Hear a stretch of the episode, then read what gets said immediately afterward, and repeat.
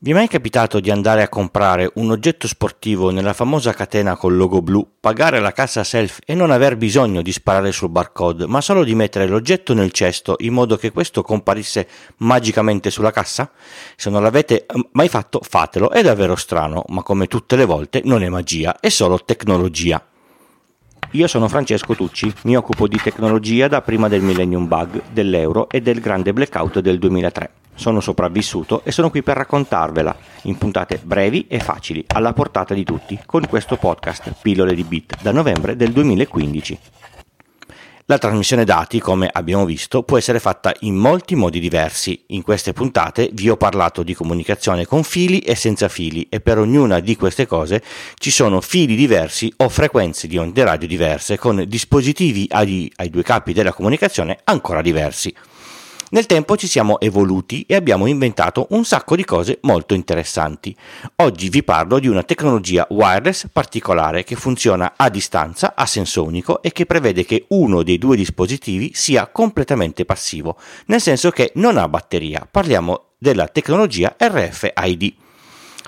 partiamo dall'acronimo RFID sta per Radio Frequency Identification. Si capiscono già molte cose, se lo traduciamo si arriva ad un più facile identificazione in radiofrequenza. Questi oggetti li troviamo praticamente ovunque, ma per tornare al negozio dell'introduzione sono applicati all'etichetta di ogni capo di abbigliamento o oggetto in vendita. Li notate perché hanno un logo specifico, sono più duri alla piega della normale etichetta e li dovete tagliare via perché sono scomodi quando usate quell'oggetto. Un RFID al suo interno è composto da un'antenna, un circuito che riceve i, i, i segnali, uno che li trasmette, un sistema di alimentazione e una piccola memoria. Il tutto è piccolo e molto economico, al punto che se ne producono milioni e milioni e sono monouso, si, si applicano all'oggetto e una volta venduto si danno per persi. Come funziona la, la lettura?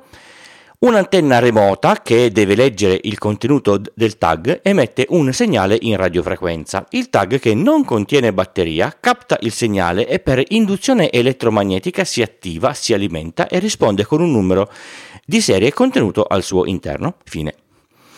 Esatto, l'alimentazione è fatta trasmettendo un campo magnetico a distanza nell'etere.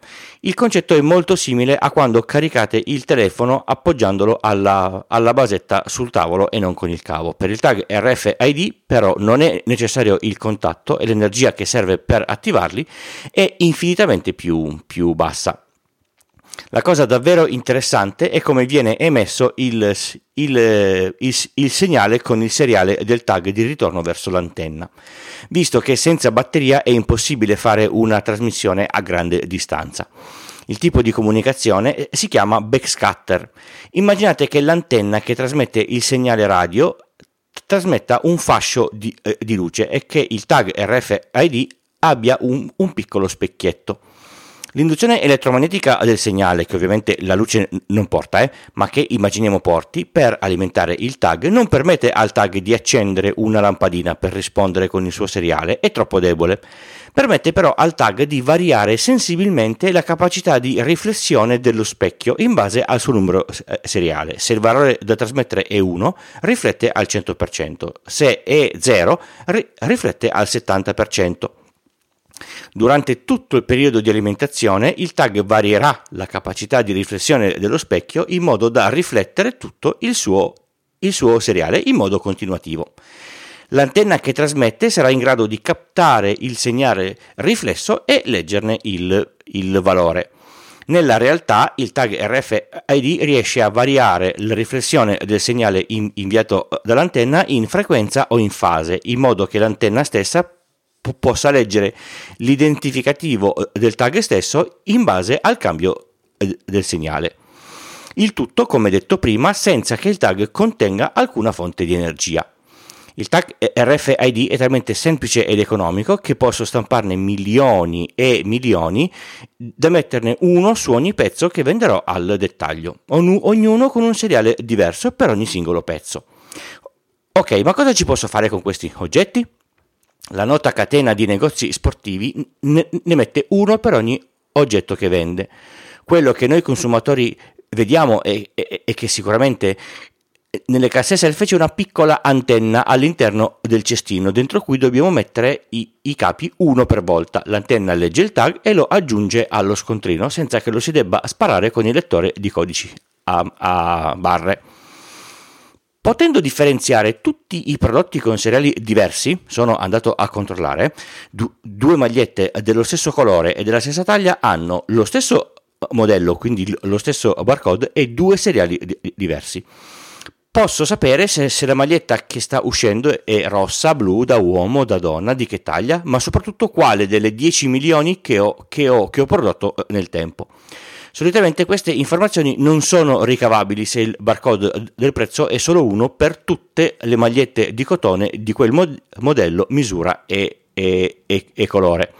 Esistono anche delle antenne che monitorano gli ingressi e le uscite dai, dai, magazzini. Entra una scatola con le magliette e il sistema sa che nel magazzino o nel negozio sono entrate quante magliette, di che colore e, e di quale misura. In, in base alle, alle vendite il, il magazzino e gli scaffali sono automaticamente aggiornati. Potrei mettere anche un portale con l'antenna sulle uscite di servizio e le uscite di, di sicurezza, così so se qualche maglietta prende la via sbagliata. Se metto i, i portali all'inizio delle corsie posso anche v- vedere se, se, le magliette vengono spostate da dove dovrebbero stare e poi non vengono, non vengono eh, eh, passate in cassa. Insomma, la cosa eh, diventa molto, molto interessante. Pensate a un magazzino di generi alimentari, se per ogni confezione ho un tag con il suo seriale e lo posso abbinare con la data di scadenza, ho il portale di ingresso e quello di uscita, so quando una confezione è entrata, quando scade, se è uscita entro tale data, se la data si avvicina e la, e la, devo far uscire o se ormai devo andare a, a, a, a, a prenderla per smaltirla. Il tutto senza andare a, a caricare la singola scatola sul uh, database passa sotto al portale e viene riconosciuta, anche se è all'interno di un, di un imballo che ne contiene altre 60, senza dover aprire tutto il, il, il pallet. Il tag RFID può essere anche usato per utilizzi più comuni per le persone, come per esempio portachiavi che attivano e disattivano sistemi di allarmi o aprono porte. Sono oggetti di, di plastica che si possono mettere comodamente insieme alle chiavi di casa e che se avvicinati al lettore come se fossero un badge vengono ri- riconosciuti e attivano qualche tipo di azione. L'accortezza è quella di andare a registrarli prima sul sistema di, di lettura in modo che possano essere riconosciuti. Un tag di questo tipo ha il vantaggio che non si scarica mai ed è difficile da copiare come si potrebbe fare con un telecomando. Se il lettore sa che deve abilitare solo il tag con il seriale univoco, solitamente molto lungo, per eh, poterlo bypassare si deve trovare proprio quel seriale univoco e non ci sono alternative. La differenza rispetto a quanto raccontato prima è che in questo caso la lettura non viene fatta da una grande antenna a distanza, ma con prossimità tipo un chip NFC, che però è diverso dall'RFID e del quale parleremo la prossima puntata. Le frequenze di lavoro a seconda del tipo eh, di tag possono essere 860-960 MHz per quelli che funzionano con il, con il, sistema di backscatter, quindi a distanza. Per quelli a prossimità le frequenze sono di 125 kHz o 13 MHz. Non notate una cosa diversa rispetto al solito? Esatto, non usano la solita 2.4 GHz. Se volete eh, avere un po' più chiaro come funziona il, um, tutto il sistema eh, dei tag RFID, soprattutto quelli che si usano come apertura porte, per, per esempio, vi lascio il link di un video su YouTube molto istruttivo dove viene persino eseguita la violazione di una di queste ser- eh, serrature elettroniche. È, è, spiegata molto bene passo dopo passo con l'utilizzo di un oscilloscopio. In questo modo si vede chiaramente il, il backscatter sul, sul, sul display. Il link è nelle note dove potete vedere che i tag in effetti possono essere anche eh, eh, modificati per, per vi, violare eh, gli accessi.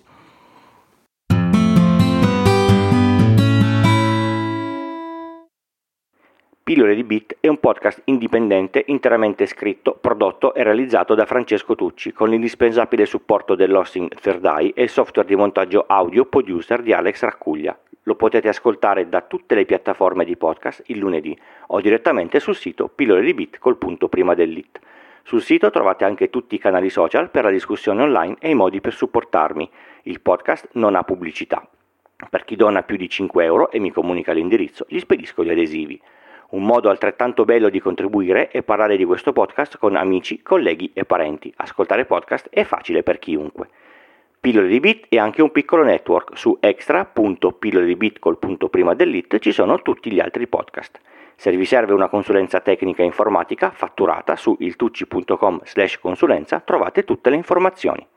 Yes. Ringrazio moltissimo per le donazioni di questa settimana. Valentina, la prima donazione in arrivo una, da parte di una, di una, donna. Grazie doppio eh, carpiato con i fiocchi. E, e poi David che ha attivato una donazione ri- ricorrente. Vi ricordo che le, che le, donazioni ricorrenti sono d- davvero un ottimo modo per dirmi g- grazie una volta al mese in automatico. Grazie, grazie.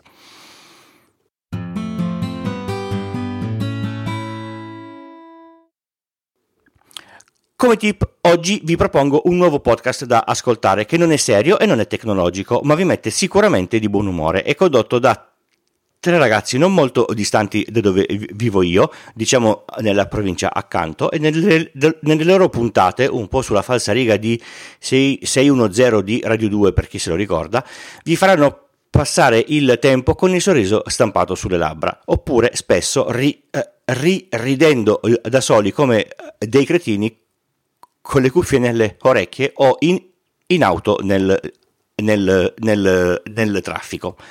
Secondo me una cosa che migliora l'umore è sempre un, un, buon consiglio. Cercate B-Radio nelle vostre app di podcast o andate a cercare il link nelle note delle, dell'episodio. Se non l'avete ancora compilato, il, il, questionario è ancora lì disponibile. Ci vanno tre minuti per, per, per compilarlo. Vi chiedo solo due, tre, tre dati sulle, su come ascoltate pillole di bit. Il link è pillole di bit col punto prima dell'it slash questionario. A fine ottobre chiudo e poi vi, vi, vi, vi condivido le informazioni più, più interessanti. Un'altra informazione di, di di servizio. Sabato 22 ottobre 2022 è Linux Day. Dopo lo stop del Covid a, a, a Torino ricomincia l'evento in, in, in, in, presenza. Quest'anno siamo al campus Einaudi dalle 14 alle 18. Io sarò presente con un mio, mio talk, non so ancora bene perché ora. Se andate lì e ci siete, fatevi riconoscere. Sarò anche presente se così si può, si può, dire al Linux Day online con lo stesso talk ma registrato in, in, video. Il mio primo video sperando che non sia un disastro di produzione. Per eh, l'argomento aspetto prima che, che, esca tutto il programma degli, degli altri talk. Ci si vede lì Avete ascoltato Pillole di Bit, io sono Francesco e trovate tutte le puntate, a partire dalla prima, sul feed o in molte delle piattaforme di diffusione podcast, quasi tutti il lunedì mattina presto. Tutte le note dell'episodio le trovate su pillole di bit col punto prima dell'it slash podcast slash 246. Vi aspetto per la prossima puntata. Ciao!